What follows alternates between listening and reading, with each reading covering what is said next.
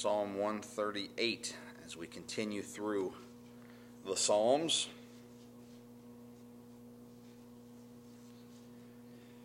This was, uh, uh, from everything that can be told, it seems to be a psalm written during the Absalom Rebellion. Um, so we know it's written by David, that he's the human author of it. Of course, it's given to us by inspiration of God. And, uh, but it's definitely during a trying time. If it's not during the Absalom Rebellion, it's during a trying time, but it would seem to fit with that. And it's kind of a, uh, a psalm to look at when things go wrong. Um, how many days in the year do things go perfectly for you? Um, my guess is you could probably count on, we'll say on two hands. Maybe not, but uh, or maybe more. I don't know. But like perfect days, Uh, they don't seem to happen too often. Really good days happen, and good days happen, but perfect days seem to be few and far between. Uh, and so what, how, how do we act when things go wrong? How do we think when things go wrong? And uh, David, you know David's life. David had a uh, tumultuous life. As much as there is great things about David's life and great blessings that David saw in his life. You think of the triumph with Goliath. You think of the sitting on the throne. Uh, you think of uh, all the different things that he did. Uh, but uh, we also know that David experienced so much adversity in his life. From, I believe, sometime as a young person, still in his father's home, just knowing that he was the youngest of all the brothers. I'm sure he had some adversity. Uh, then we know that when he went uh, after Goliath, when he was uh, there in Saul's court, we know that didn't go smoothly. Uh, then he became king, and we know that didn't go smoothly. And, and so there's a lot of adversity in David's life. And I believe that we can learn so much from the words given to us here uh, that, that were going on in David's life. So when things go wrong, let's look in the first two verses. The Bible says, I will praise thee with my whole heart. Before the gods will I sing praise unto thee. I will worship toward thy holy temple and praise thy name for thy loving kindness and for thy truth. For thou hast magnified my word above all, thy word above all thy name. We see a uh, glimpse of gladness here. And when, you know, when we're going through a time of adversity, when things are going wrong, it's oftentimes hard for us to be glad. Yet David here is an example to us, and he says, I will praise thee, and he says with my whole heart. And so we understand here that here not only did he commit to be glad, he understood there was a need to worship. It wasn't just a, um, just a fake smile. Because if we're not worshiping God, we're going to have a hard time being glad. And so the worship ultimately is what brings the praise. But there's a commitment to it here from David. He says, I will. I will praise thee with my whole heart. I'm not going to go into it half-heartedly. A lot of times we'll say, well, uh, it happens a lot on Sundays where we're dragging ourselves out of bed and we're coming to church and, and we've had issues in the mornings. That's just the way it works, uh, at least for, for good Christians. Uh, Sunday, Sunday comes with adversity. Uh, and and I'm not, I say that somewhat half-heartedly when I say good Christians, but Satan attacks.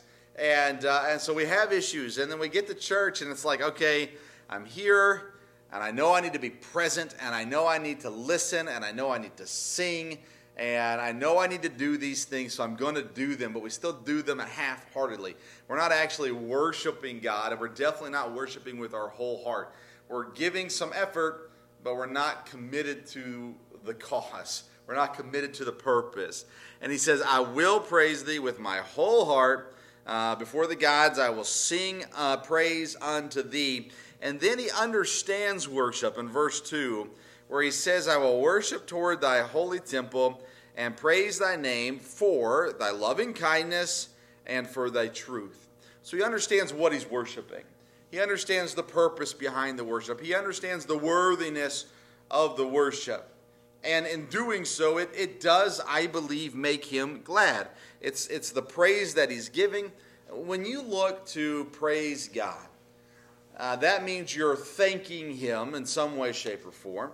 And so if you're going to start thanking God and you're going to start listing the things that you're thankful for, it's hard to not get glad. Uh, it's hard to be grumpy when you're saying, Lord, thank you for, and you begin to list the things you're thankful for. Uh, now, if we're going to God and we're praying about needs or adversity that we're in, sure, we may not be as happy because we're, we're looking at our, our, uh, our issues. But when we're saying, Lord, thank you for, it changes our complexion. And so this worship that he was giving, and he looked at it and he said, God, you've, your loving kindness and your truth is what I'm worshiping. Those two things alone will bring gladness to a Christian's heart. And we look at the, um, it says, for thou hast magnified thy word above all thy name. It, the, to look at the truth in God and all that God has done, to look at his mercy, his grace, his loving kindness, those are all coupled together, uh, and, and truth that God has given, it's going to bring gladness to the heart. Number two, we see grace. Verse number three, he says, in the day when I cried, thou answeredest me, and strengthenest me with strength in my soul. Again, I think, at least I always, when I read stuff like this, talking about in my soul, to me it's the deepest part of me. And so when he says to him that you strengthened This, uh, in my soul, you've given me strength in my soul, that's not just a um, exterior help.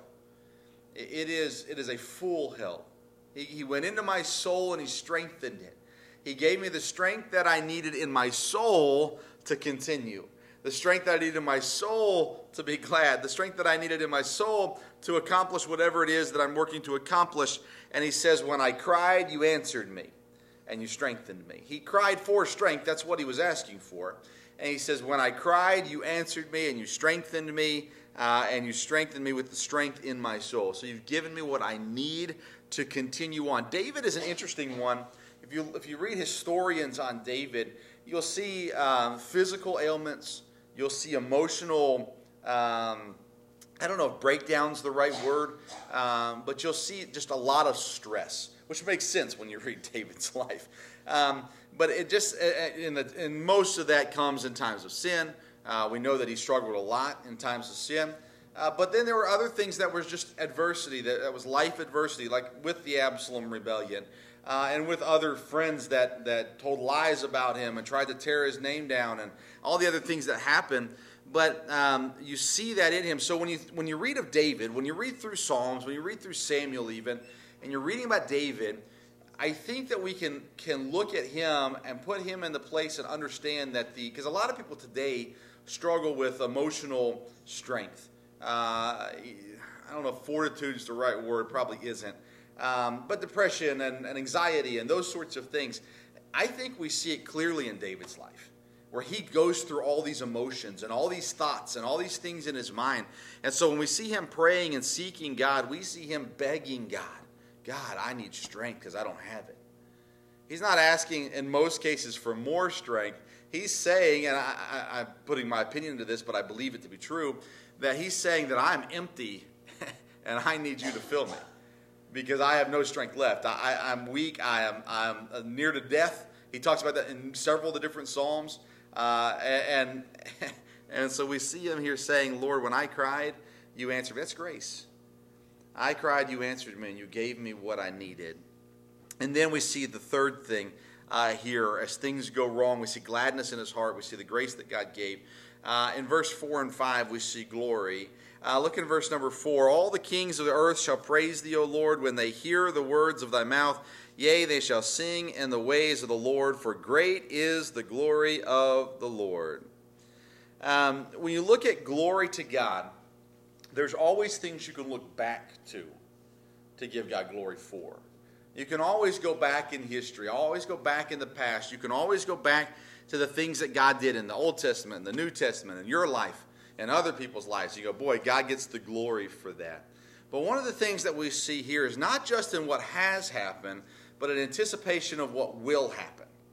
Giving glory to God for what will come. This is an area that in the last uh, ten, twelve years of my life, I've grown in, to understand that to be able to look ahead and thank the Lord and give glory to God for the things that will occur, even though I don't know what they are. And it's not easy always to do that, But when you have faith and confidence that God is going to do and fulfill uh, his will in your life, you can go ahead and give him glory for that. You don't have to wait for it to happen. And so he says here in verse number five, uh, they shall sing in the ways of the Lord, for great is the glory of the Lord. All the kings of the earth, a lot of people think this is looking prophetically to what will happen, what is to come. Um, because in this day and time, obviously not all kings of the earth were giving glory to God. Not all the kings in the earth were singing praise to God. Not all, not, not all the kings in the earth were worshiping God. And, and so it seems to be a look ahead to when every knee shall bow and every tongue will confess. Um, but it's glory for the anticipation of what will happen, not just for the things that have happened. Fourthly, in this psalm, we see, um, to stick with the G's, government, uh, or God's uh, control, uh, verse number six and verse number seven. Though the Lord be high, yet hath he respect unto the lowly, but the proud he knoweth afar off. Though I walk in the midst of trouble, thou wilt revive me. Thou shalt stretch forth thine hand against the way of mine enemies, and thy right hand shall save me. He points out here that God is high and we are low. Um, and again, it's, it's, if we don't humble ourselves, God will humble, humble us. And uh, the understanding of God's position versus our position. And he says that even though you're high, Lord, though, though the Lord be high, yet he hath respect unto the lowly. Uh, and the proud is far from God. God hates pride. And God uh, uh, knows that the, that the devil uses pride as a temptation, and that it's one that gets a lot of people. And God tries to teach us throughout Scripture the importance of not being prideful. And so he says here in Psalm, God is high, and he is close to those who are low. He hath respect unto those that are lowly. Unto those that are, are, are humble, God listens and hears and responds to. But he says there that the uh, the high, the um, the proud he knoweth afar off, uh, showing the separation from the prideful and God.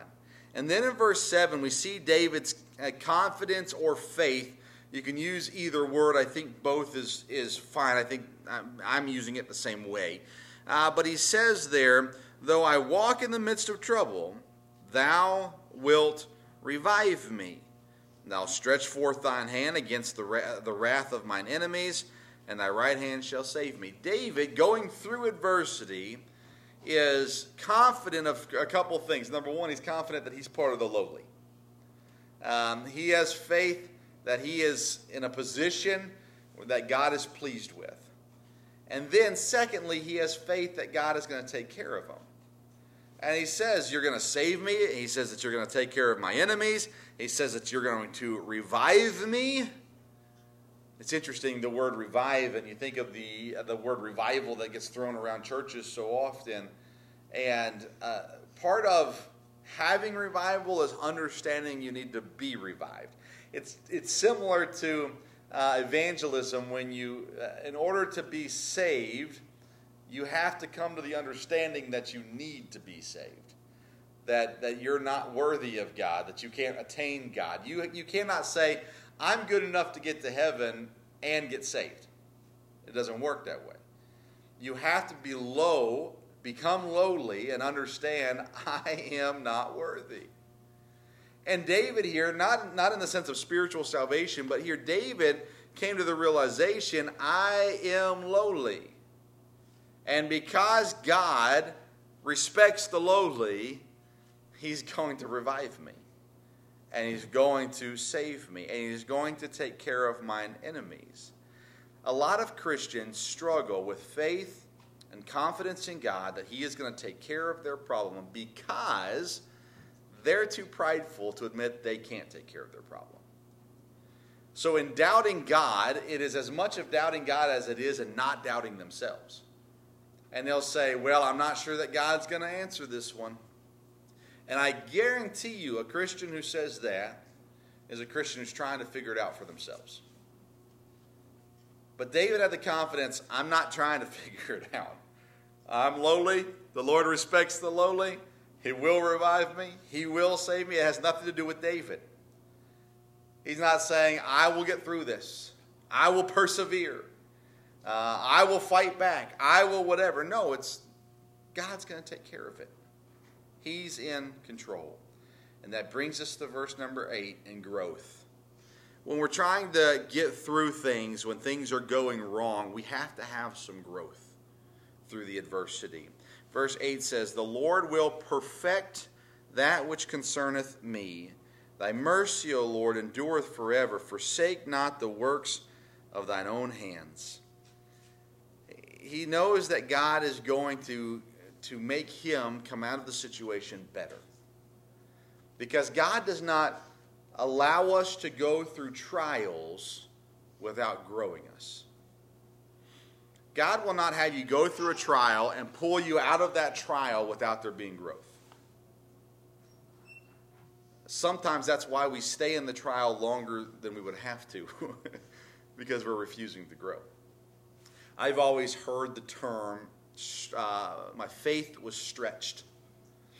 And, uh, and I understand that term, and I understand the, the, the picture behind it. Um, but, you know, when you think of stretched, sometimes, well, I don't know about you, when I think of the word stretched, I usually think this way, which I guess is growth, if you go wider.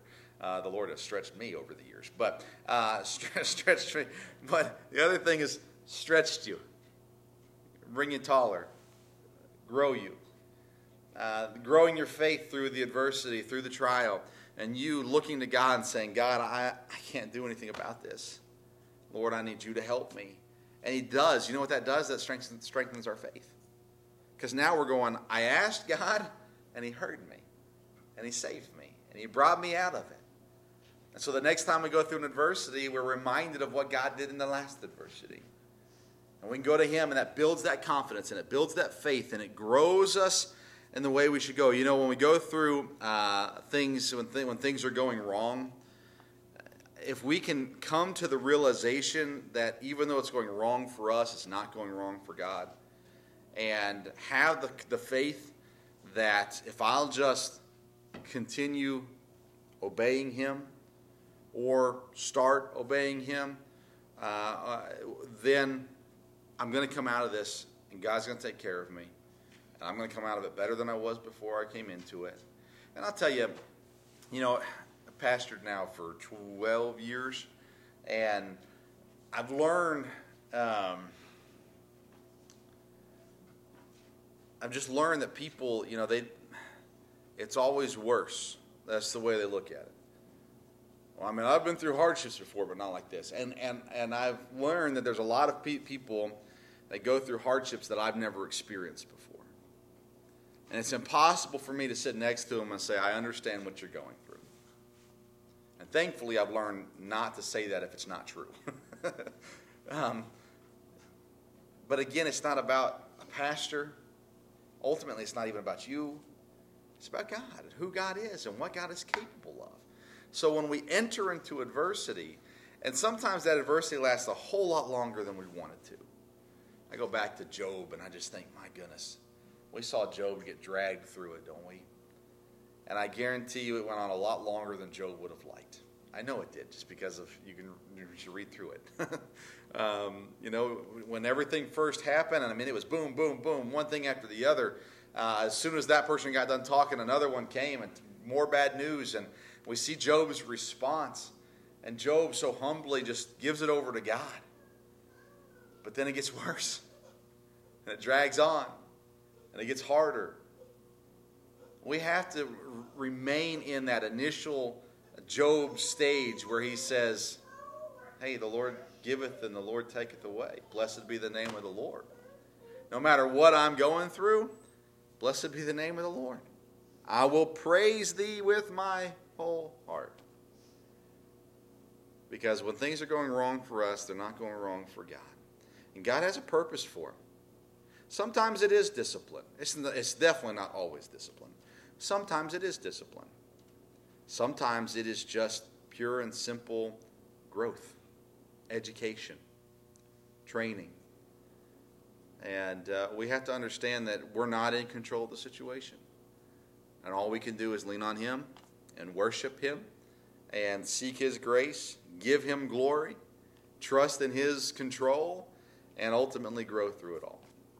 And if we can do that, uh, I guarantee you we can look back on it and see the goodness of God through it all. Um, and that's that's a wonderful thing to do. Uh, any final prayer requests that we need to add that hasn't been mentioned?